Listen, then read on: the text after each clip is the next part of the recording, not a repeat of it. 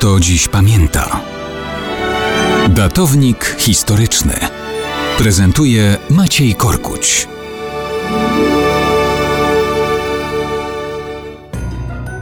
Mało kto dziś pamięta o firmie Elektrit, która przed wojną produkowała w polskim Wilnie sprzęt radiowy, który podbijał rynki zagraniczne i krajowe.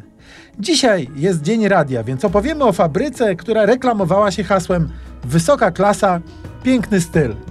Firma początkowo nazywała się Towarzystwo Elektro-Radiotechniczne Elektrit, potem Towarzystwo Radiotechniczne Elektrit. Zaczynała w 1925 roku w Wilnie przy ulicy Wileńskiej 24.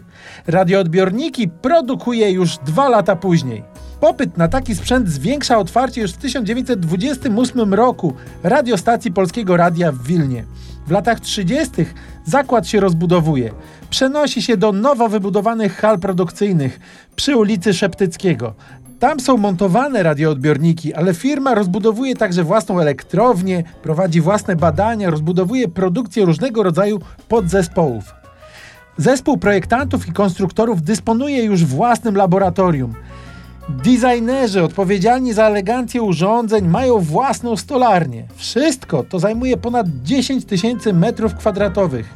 Linie produkcyjne pozwalają na wypuszczanie ponad 50 tysięcy elegancko fornirowanych radioodbiorników rocznie.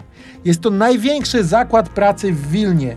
W 1938 roku zatrudnia prawie 1,5 tysiąca pracowników.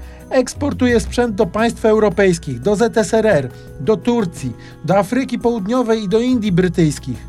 Zdobywa prestiżowe nagrody dla sprzętu na najwyższym światowym poziomie. Dlaczego o tym nie pamiętamy?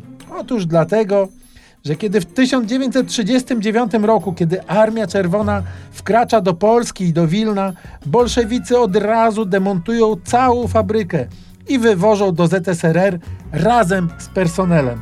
Wszystko rozkładają w Mińsku na Białorusi, aby w 1946 roku uruchomić tam zakład radiowy imienia Wiaczesława Mołotowa.